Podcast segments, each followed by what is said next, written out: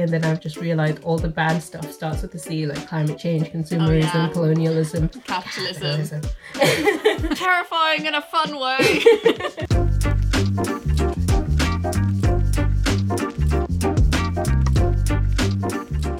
Hello, my name is Leena. Welcome back to a series I've started on my channel called No Books on a Dead Planet. Um, my thoughts behind this series was that I am personally an, an avoidant person in general, to be honest. I procrastinate a lot, and particularly when it comes to the climate crisis, for some reason I can't get myself to act like there is a crisis. Um, I freeze up a lot. I'm very bad at having conversations about it, uh, but I'm trying to be better at it. This is a series where I tackle the books that you might be squeamish to read. I am personally squeamish to read, but I'm bringing a lovely, friendly, intellectual person along with me to read it with me and make me do it. We're going to have really cozy, friendly chats about what we've read in the books, and hopefully, it will either inspire you to read the book or at least hear some of our thoughts about the book um, so you can get some of that information by proxy. My guest today is Ash Tanya. Hello! Welcome to Ash. Hi. It's so nice to be on. How are you doing? I'm excellent. Thank you so much for coming on. You are the second guest, um, and um, I'm really excited that it's you. Um, I've been a fan of your channel for a while, and I saw on Instagram that you were reading this book. Yes. And I also had just bought this book, but yet had not yet had the courage to pick it up, as is classic with me. And I, so I messaged you and I was like, Ash, would you like to buddy read this book with me? Please make me read it. And you agreed. So thank you so much for coming on. Yeah, you were like, "Would you like to read it with me?" And I was like, "Oh, I've, I've read it already," and you hadn't even started. So, I know. But now look, I've got post-it notes and everything. Look at me. I feel very accomplished. Um, Ash, I'm you. I don't know how you'd like to introduce yourself. So, would you like to say a little bit about what you do on your channel and who you are for anybody who hasn't yet encountered your incredible work? yeah, um, I'll just give a short intro about my channel. So, my channel is Ash Tanya on YouTube, and I mostly make uh fashion and commentary sometimes social commentary or media commentary um, about stuff happening online, usually on Twitter, or uh, climate change and garment worker rights esque work. So that's like the best synopsis I could give. It all just comes out, really. Yeah. Well, I think that's why the best YouTube channels start is like you basically start with whatever you're pissed off about. I think that that's Yeah. that's where divine inspiration is. It's in the anger. So um, I think they're bloody brilliant. And um, if you haven't checked out Ash's channel, I'm sure you will after this. That's me giving you the eye. I'm sure you will. okay, so the first kind of um, question I wanted us both to ask is like, what was our first impression of the book before we opened it? Um, so, for those of you who don't know, this book is called Consumed The Need for Collective Change, Colonialism, Climate Change, and Consumerism. And it's by Aja Barber, who is big on Instagram, among other things. Um, but that is how I first encountered her work. Is that the same for you? Yeah, uh, so I first encountered her, I think, as a recommendation along the, yeah, around the start of the pandemic, maybe summer ish. Um, and I was, uh, it was someone else sharing like fashion influences they liked on Instagram, and I started following. So my familiarity with Aja's work was just through her Instagrams. I hadn't actually read um, any previous articles she's written because I know she, her background started in fashion blogging, as she does state in the book and stuff. So then when I saw that she had a book coming out, I really wanted to read it. Um, and you know, wanted to order a copy. And then I actually small shout out to a small organization called Black Geographers. I won a copy in a giveaway that they were doing. Um, and I was like, oh great, I want to read this and I want to review it. And I actually wanted to do a review on my channel, but then I've never done a book review before. So then when you came to me, I was like, great, I get to Do it Piggyback by proxy.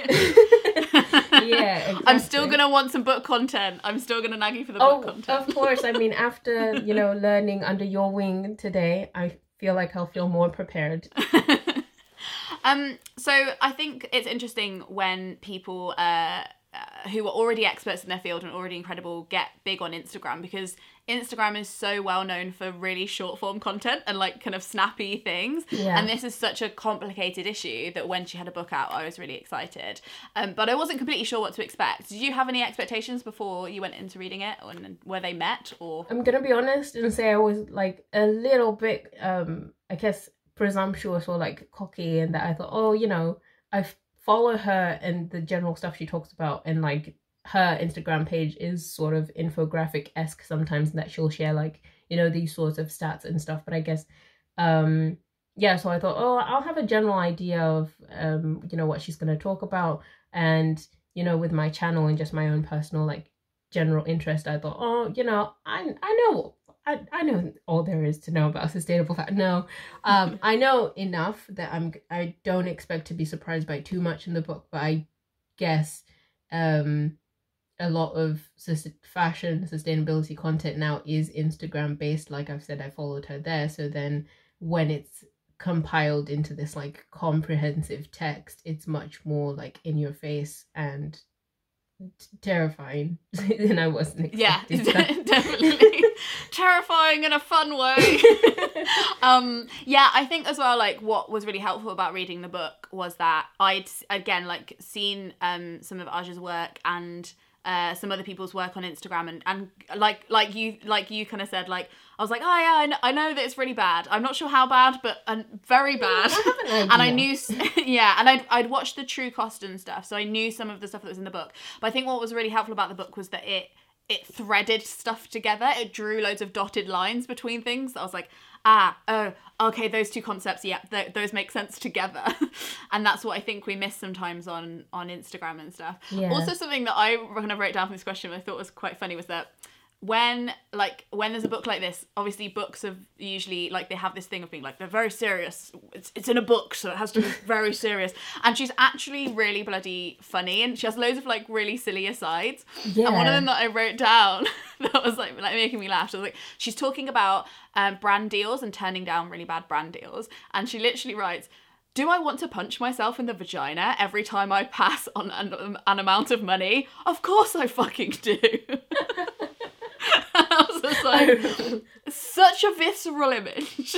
so visceral. And also, like, it's like really funny because it's just so matter of fact and it really reminded me of like uh, like kind of US humor that's just like really in your face and like yeah I fucking do uh, but then also like that kind of Britishness of like instead of being like did I want to faint did I want to no I want to punch myself in the vagina like exactly you like can see the mix. influence of because I think she's both UK and US based and you can see that in just yeah. her tone and like her sense of humor as well that you can read the parts where it's like okay this is definitely the uk influence. This is a, a bit yeah a bit, you've been living in the uk for a while. A bit too long maybe. Just the london clouds yeah. are getting to your head a little bit. Yeah i love it i love it. Um, i think she wrote some of it during lockdown as well. So there's definitely that kind of i think that feeling of like that we all had that was like for fuck's sake!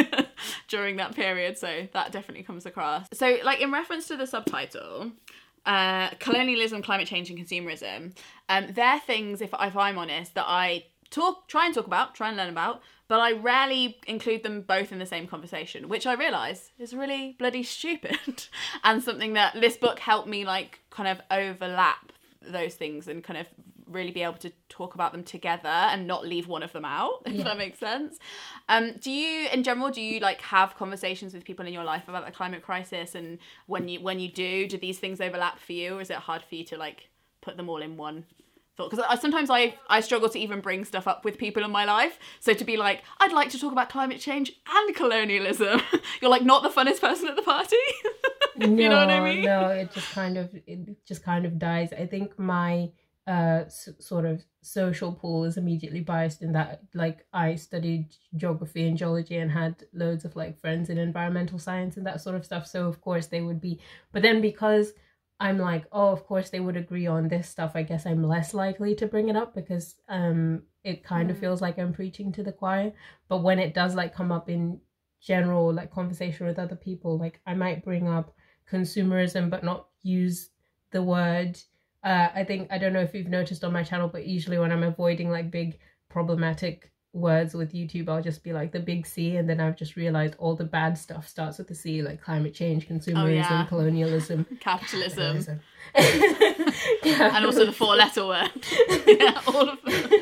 So I'll just be like, oh yeah, the big the big C really like messes us over with that, doesn't it? Or like, oh, do you really need that item though? I mean, it's all just consumerism and marketing that's pushing it pushing it towards us or you know i'll just try and make like slight comments that don't come across as me being overbearing on the other person or um intimidating mm. them or like judging them for their choice.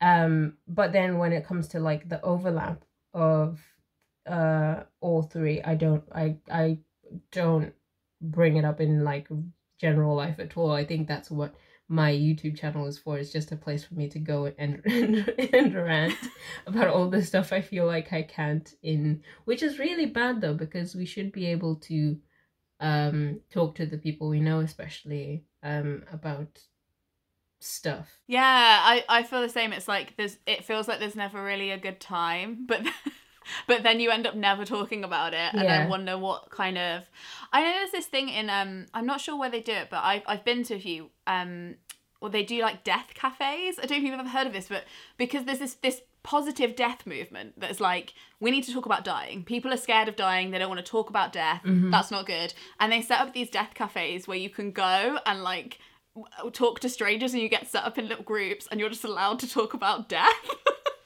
and it sounds really morbid. And I watched like a little documentary and I thought it was really interesting. And I ended up going to one because there's one at a festival I went to, and it's actually really nice. but like, it's so so. I'm like, can we not have like climate cafes? I think like a allowed private to. cafe sounds good. I don't know about a death cafe. You know, for some reason, Yeah. it sounds like something a life insurance company would set up. and then while you're in there, they send Yeah. you an ad for. It would be one of those things that started with really good intentions, but then you'd need a sponsor, Yes. and, and then you'd have to go. yes. It would have to go dark. it, would, it would be. It would be the worst. I know what you're saying, like a sort of uh discussion space to talk about that but then it's also how do you oh no how do you market it so that it seems like it's open for everyone and you don't attract a Mm. certain again preaching to the choir type vibe Yeah, definitely. I think that's something that I struggle with. Is like when I have gone to like climate meetups, I'm I'm preaching to the choir, and I can see that I'm like, okay, everyone here gets it, and it's not. yeah And like you were saying, you you replace words like when you say like instead of saying consumerism and stuff, you like say other words or like so maybe we need I don't know like doom cafe. it's a bit sad, isn't it? like there's got to be something that's like approachable, but also like you will find it if you're looking for it. it kind of reminds me of the struggle we used to have with like environmental campaigns and stuff at uni is that you would just have the same cohort of people in the same types of courses coming in other people not being mm. interested. And then with one event example it was sort of just like mass emailed or like pushed to different like departments. And then loads of people who normally wouldn't have turned up did and actually enjoyed it. And i was like so Oh, how do we replicate that just force everything Yeah, yeah. It's like kind of pop up when they're not expecting it kind of thing. it's almost like you need like a climate, like you need it like tagged on to like every event. It's like, oh yeah, come to the rowing club, and then for ten minutes after the rowing, you have to talk about this, or like, do you know what I mean? yeah I don't know how to solve it, but it's it's interesting. Like when when I go around being like, I never have these conversations. Like I don't. There's no there's no space for them, and either I need to work out how to make space for them, or I, like, do you know what I mean? I need to recognize why. Anyway, this is just brain farts I'm having. Uh, oh yeah, okay. Something that actually this is re- linked to what you just talked about. So one of my notes about this was that I I realized that the book did help me like switch some of my words up. Um, so instead of like third world or developing country, I've, I've heard like about the like don't use third world, and I'm like, yeah, that makes sense. like as soon as somebody said it, I was like, yeah, why has anybody ever said third world? yeah Um, but developing, she uh, she she suggests instead of saying developing um countries, say traditionally or historically pillaged, Pillaged. countries. Yeah, which I thought was really good, and I hadn't because I know just like you, I knew that saying third world was bad, but I didn't realize just the first of all the historical context with the Soviet Union that she mentions that it used to be called that in because of pro- in proximity to the US and the Soviet Union, and since that's no longer a thing, is redundant. I didn't know that's why Yeah. the phrase third Neither world did I. existed in the first place and I just knew, oh, you you don't say that. I don't know why you don't say that, but you don't say that. And developing country to me always felt a bit like insulting because it's like what who has like the scale or the meter to say oh we're de- we're like you're developed at this point or whatever like who's in charge of that?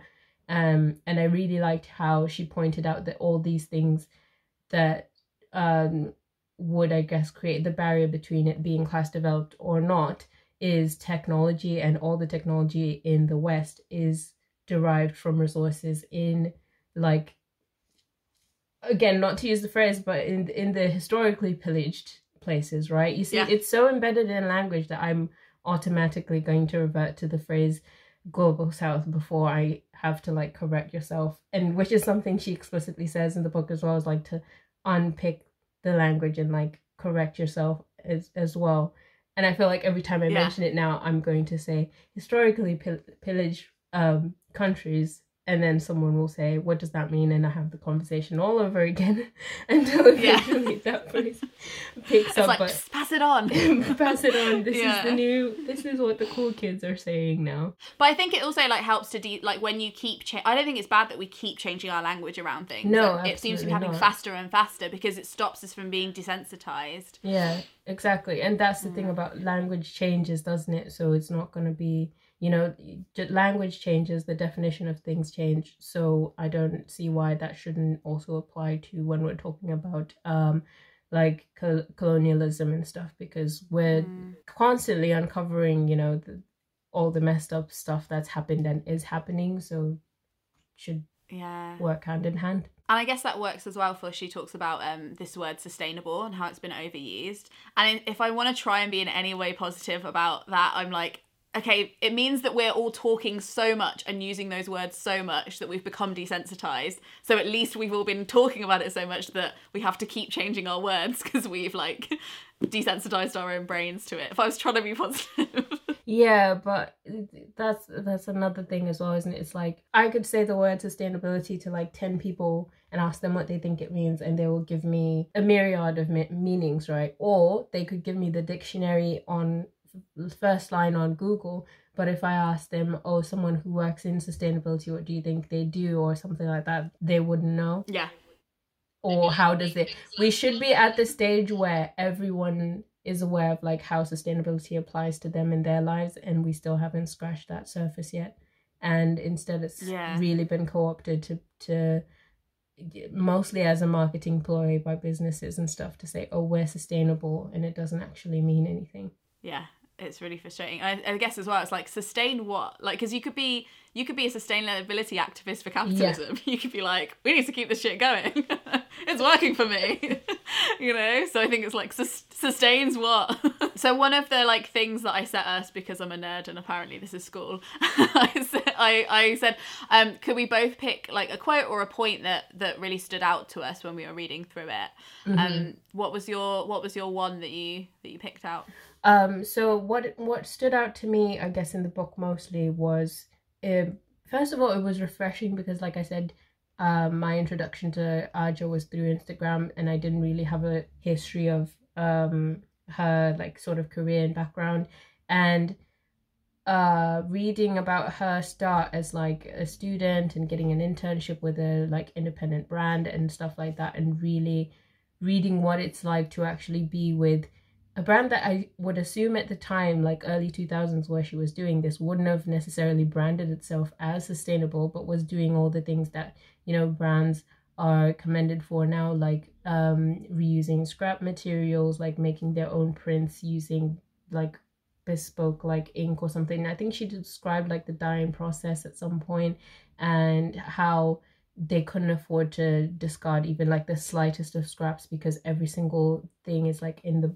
in in bookkeeping and is counted as a loss. So every single bit of uh fabric and labor is like immediately there's an output for it and there's always like util- utilization of everything absolutely everything. And it kind of made me realize how that is a possible business model. So like when we're talking about oh we want this sort of accountability from brands and sometimes you know when I'm talking about it like in videos or whatever I'm just thinking okay but is this actually a feasible thing that's ever happened and reading that was kind of like okay this is a thing that has happened within our lifetime and in the span of 20 odd years we've moved to this fast fashion model where um you know, a dress that's been seen on the runway today will be copied and mass produced by next week. And then by the week afterwards, people on TikTok are wearing something else that's completely different.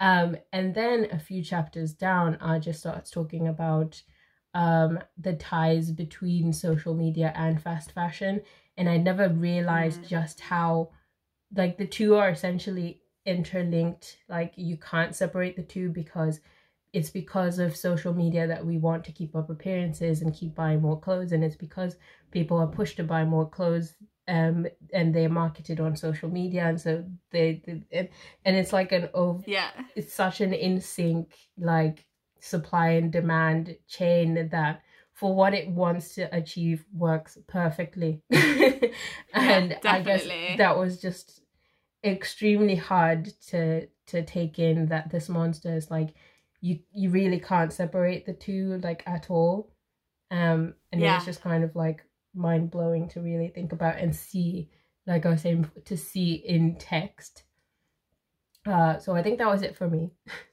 Yeah, definitely. And it's it's sometimes like um refreshing but also like just so irritating to realize that we as humans just like chase our tails all the time. We're just like we just do the same habits over and over again and we get faster and faster and it's like what? And it also kind of reminded me of like, you know, Victorian women who would be like they change for dinner and they'd like change for breakfast and it feels like we have to have multiple outfits a day, Yeah. multiple outfits a week and it's like it is like kind of being watched, I guess. It's it's uh terrifying.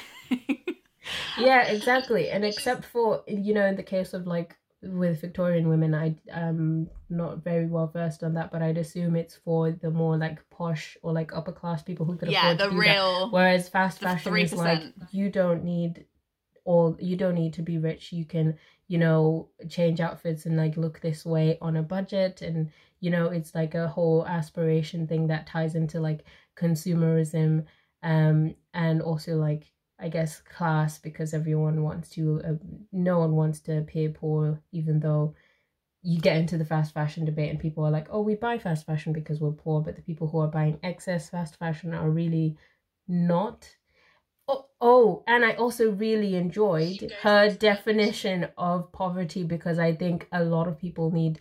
So I don't have the exact page number for that. I don't know if you do. I needed to mark this, but 203. 203 in your hymn books. Please turn. We will sing. when she starts to to give like the proper definitions of poor and working poor, um, which I think most people usually um change that for working class, don't they?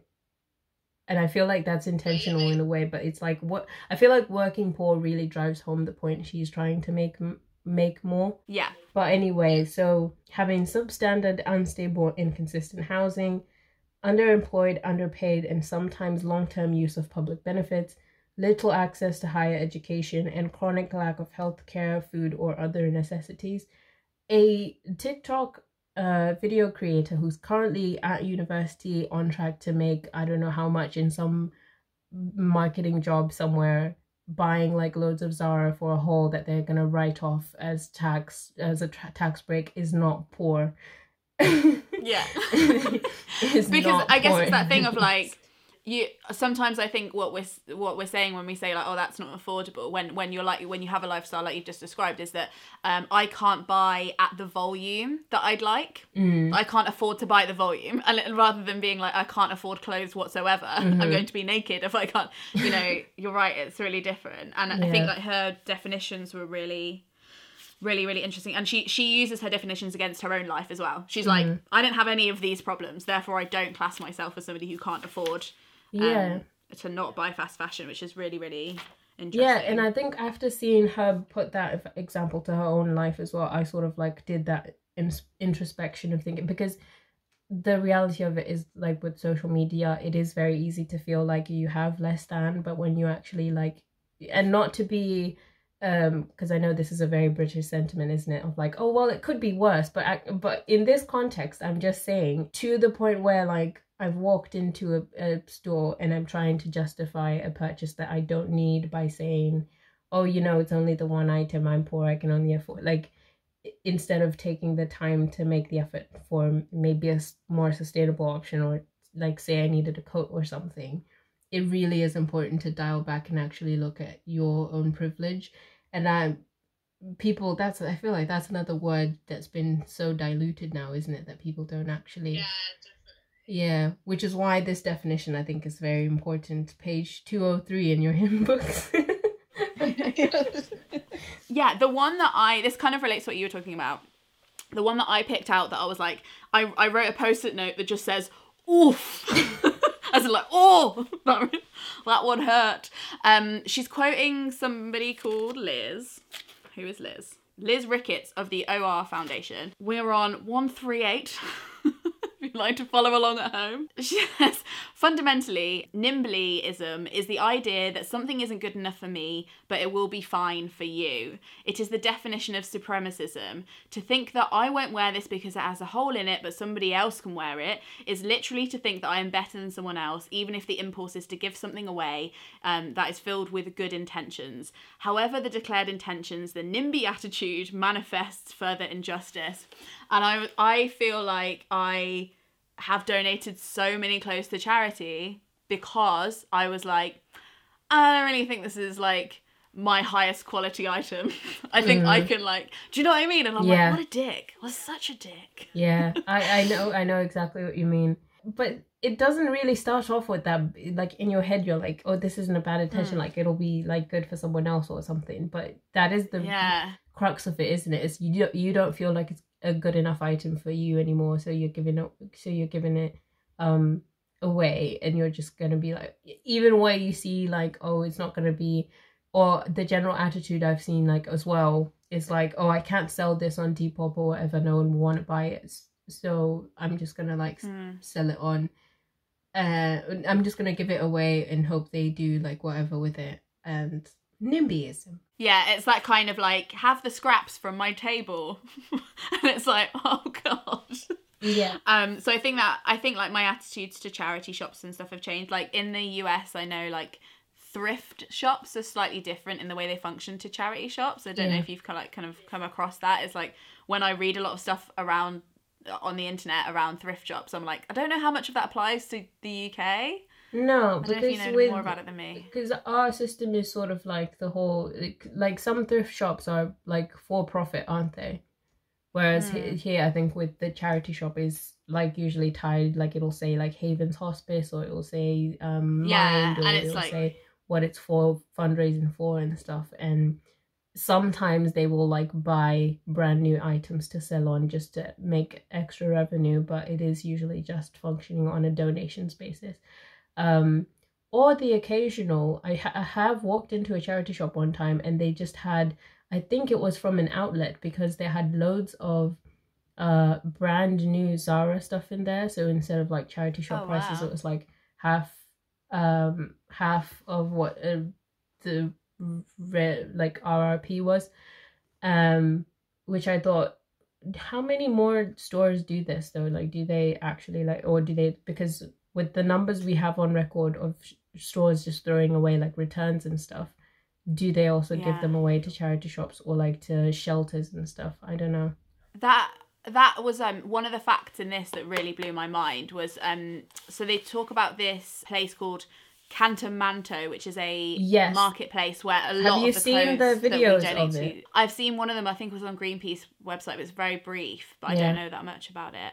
When I've seen it and when I was like reading about it, it reminded me of um, back home. So um, I'm from Zimbabwe, and there my introduction to secondhand clothing was through not as drastic as Kantamanto, but like those sort of like secondhand clothes that. So all the secondhand clothes that don't make it in charity shops and thrift shops in the US or wherever will be shipped to like historically pillaged regions of the world.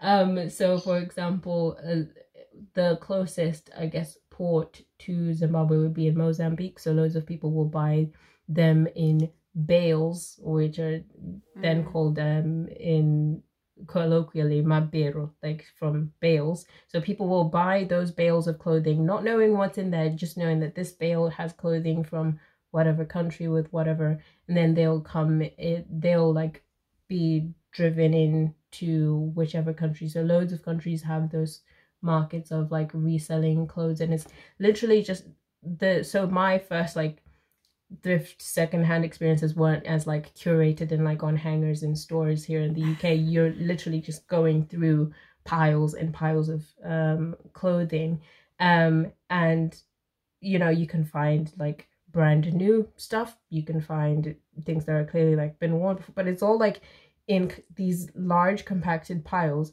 And then I've always wondered like, so what happens with the stuff they don't sell because they used to get them. I think I used to know that you can get them in. I think it was every Tuesday or something. So they would get these bales every week. Um, and this is Right. like so. This is one mar- one market that does this in my town, and probably in every town, and probably in every country in southern African region. And this is happening also in like uh, is Kantamanto in not Kenya, It's in Ghana, I think. Ghana. Is it? So that's happening. Let's assume in forty plus African countries, wherever in Asia, wherever in South America, Mm. and there's still more stuff being made.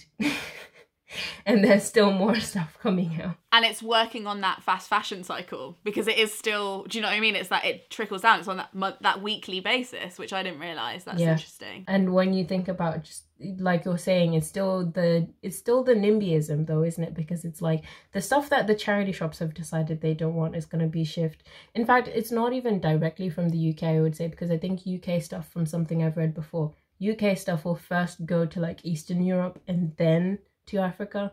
So right so it goes through so it goes through like this whole like you know clothes that have traveled more than I have really.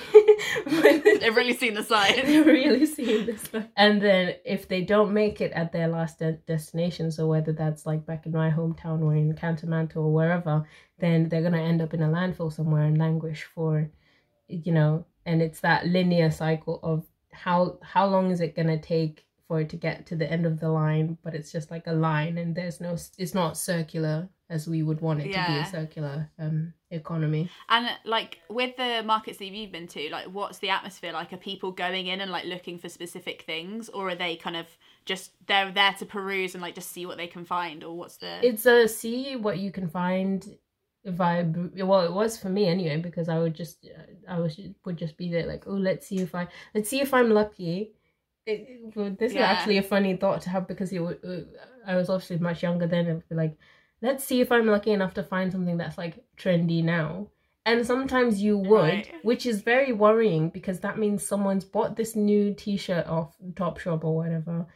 and in Yeah. the span of however long maybe a month it's already made its way down to wherever yeah you're like how did you get how here did you how did you get here like i remember specifically this one uh crop top i got which i had for a while until it eventually i think ripped or something it was like a crop top shorts set that was like purple in the front and i think after looking years later it was from shein and that was before people were as trusting of Shein. Now it was like when people were still like, oh, there's this really dodgy company called Shein, but if you wait a few weeks, you might get a nice like item. And I've got that in what would have been maybe early 2018 ish. And then when I looked up, because so I would look up to see the item I've got where it's come from, and it must have been up on the website maybe just a few months before then, which is like Mm. concern. It's concerning, isn't it? Yeah, it's scary. Another thing that like Aja says to do in the book, she's like, wherever you are right now, go and look at your labels of the clothes. Like, where are your clothes from? The ones that you're literally wearing right now. And she does a lot of like actions like that, doesn't she? She's like, yes. One of the facts that I'd written down from that about the the this specific Kantamanto market is that 25% of the shipping containers received in Kantamanto are free t-shirts. So you know the ones the confer- like the ones you get for conferences or like football teams Yeah. or like do you know what I mean like the charity run t-shirts and I'm like oh my god Do you like, remember how didn't need many? those ones. I think I remember specifically. I can't remember his name now, but the guy who's like one of the main uh love interests in Jane the Virgin, the guy who plays that character. I think he Oh, yeah. he. I used to follow him a lot on Instagram for some reason during COVID because he was doing loads of like. I mean, yeah, but then he had like this weird campaign going where it's like you could buy a T-shirt that would then like fund like I don't know, healthcare or was it PPE for healthcare workers? And I was like, why wouldn't you just ask people to donate directly to? yeah Why do I need a T-shirt as an incentive to do this? A T-shirt that will make no sense in any other context because I think it had like a very specific uh caption on it. Yeah. But I think that happens a lot, isn't it? That people are like, oh, buy this T-shirt to fundraise for Yeah. whatever, whatever, and then they make too many of them. Yeah, and it's not even like the ones that you take home and then you sleep in for a while and like you may do the odd like workout in. It's the ones that you don't see because they literally never get given out and then they're just and I, No, and another thing as well is like tote bags are becoming a problem, because, like because Mm. for things like whether it's university open days or it's conferences or whatever, you just be like, oh, like here's a free tote bag, and then they have so many of them that have like specific dates for a con- conference or something, so it's like not usable for anything else. but they're literally like built to to date. they're literally just like this is this. It's kind of like I remember in uni I'd have like like we we had like t-shirts for like going on holiday. I'm like what what what what the hell was that? like it was like I literally was like Tenerife 08. I've got a t-shirt that says that somewhere and I'm like it makes what sense for some things, right? Like you have a hoodie saying, "Oh, like class of whatever," but then you wear that Mm. forever because it's you know like memories of your high school or whatever. But Yeah. for everything, there has to be a t-shirt. Yeah, and there's definitely like a lot of surplus floating about that's that's really really mad. Um one of the questions I had was would we recommend this to other people? Would it be for a specific person at a specific time in their awakening, I guess? Or would it be like literally for everybody? Like how do you feel about that? Um, as much as I'll say like her writing is like very easy going and like you're saying not very like as formal as the idea of like it's in a book comes across. But i do understand that non-fiction reading isn't for everybody.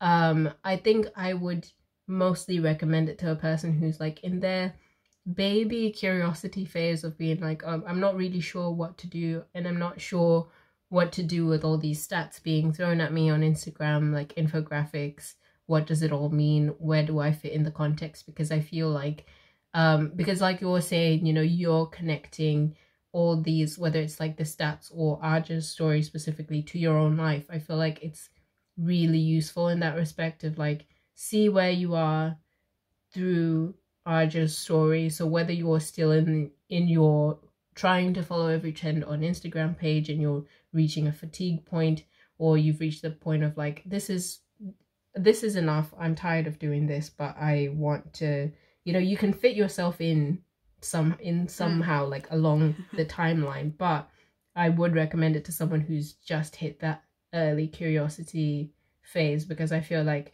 this would have been a really good read for me because it's taken a bit of a while to uh, reach where, where i am now because this wonderful resource wasn't there and maybe i also just wasn't a keen reader at the time i don't know Yeah, definitely. And I think I think like it uh, like I'd I think I'd say the same. It's like it some of it some of she quotes from a lot of different people. So if you don't know any of the resources, then you're like, "Oh, I'll watch this documentary after this," or like, "Oh, I'll listen to that podcast." And some of that I've already consumed. But like you said, there's so much that like extra like this I've just like bookmarked this, this is like a map. I don't know. if yeah i can see it Um, and it it's the one that's like um traces the trade routes of the fast fashion industry against the import export routes for colonialism, and it's like they're literally the same. they're literally and we're still exploiting It's so people. we're not paying it? people.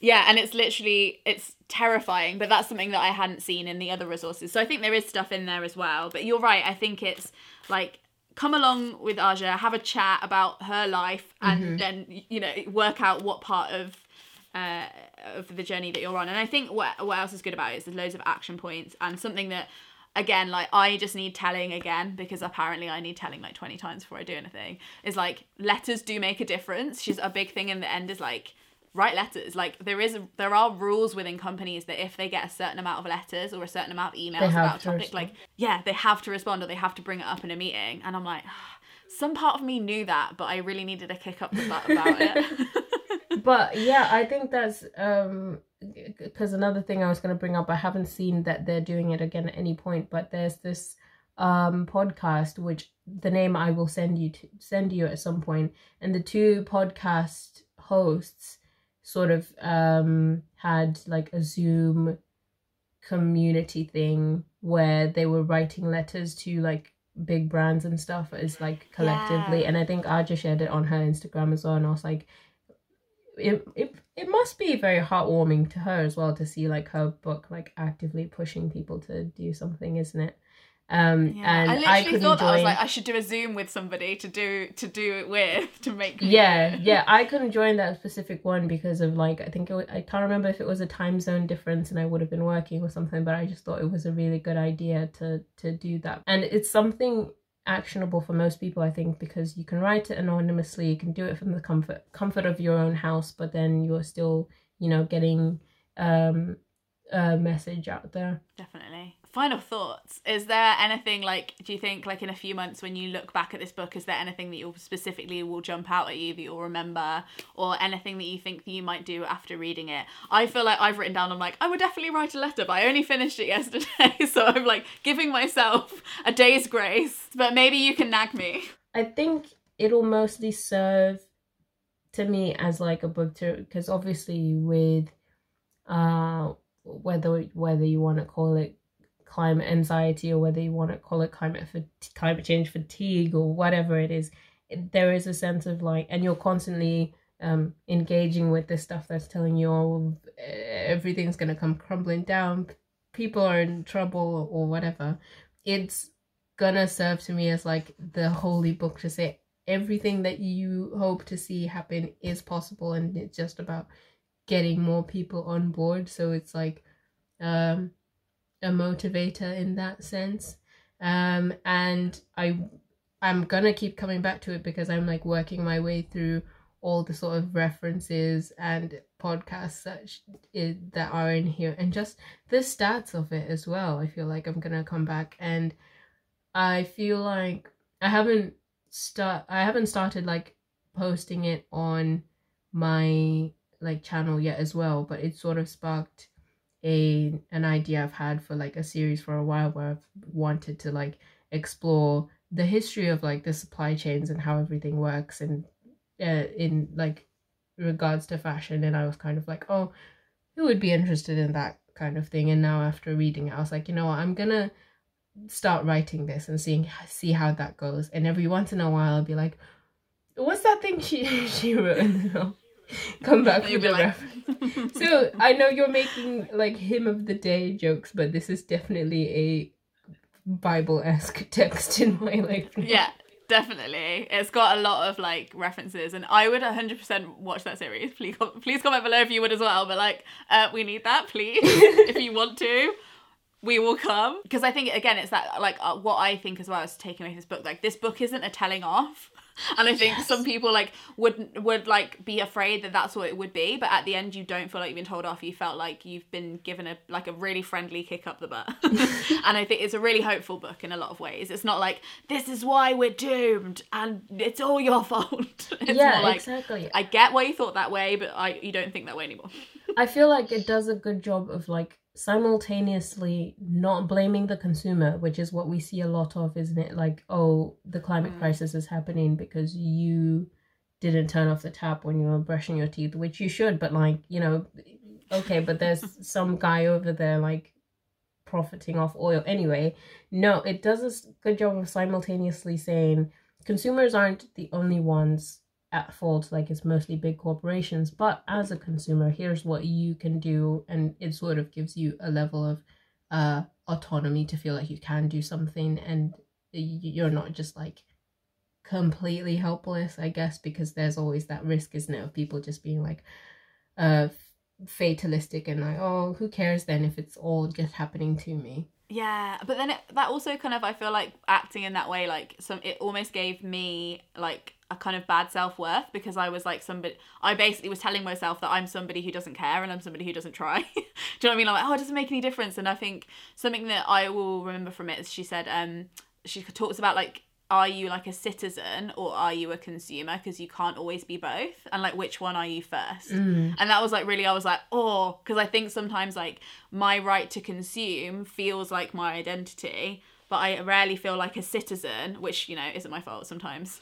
People are rubbish at leading governments. And you're not really making me feel like it's a big family here boris.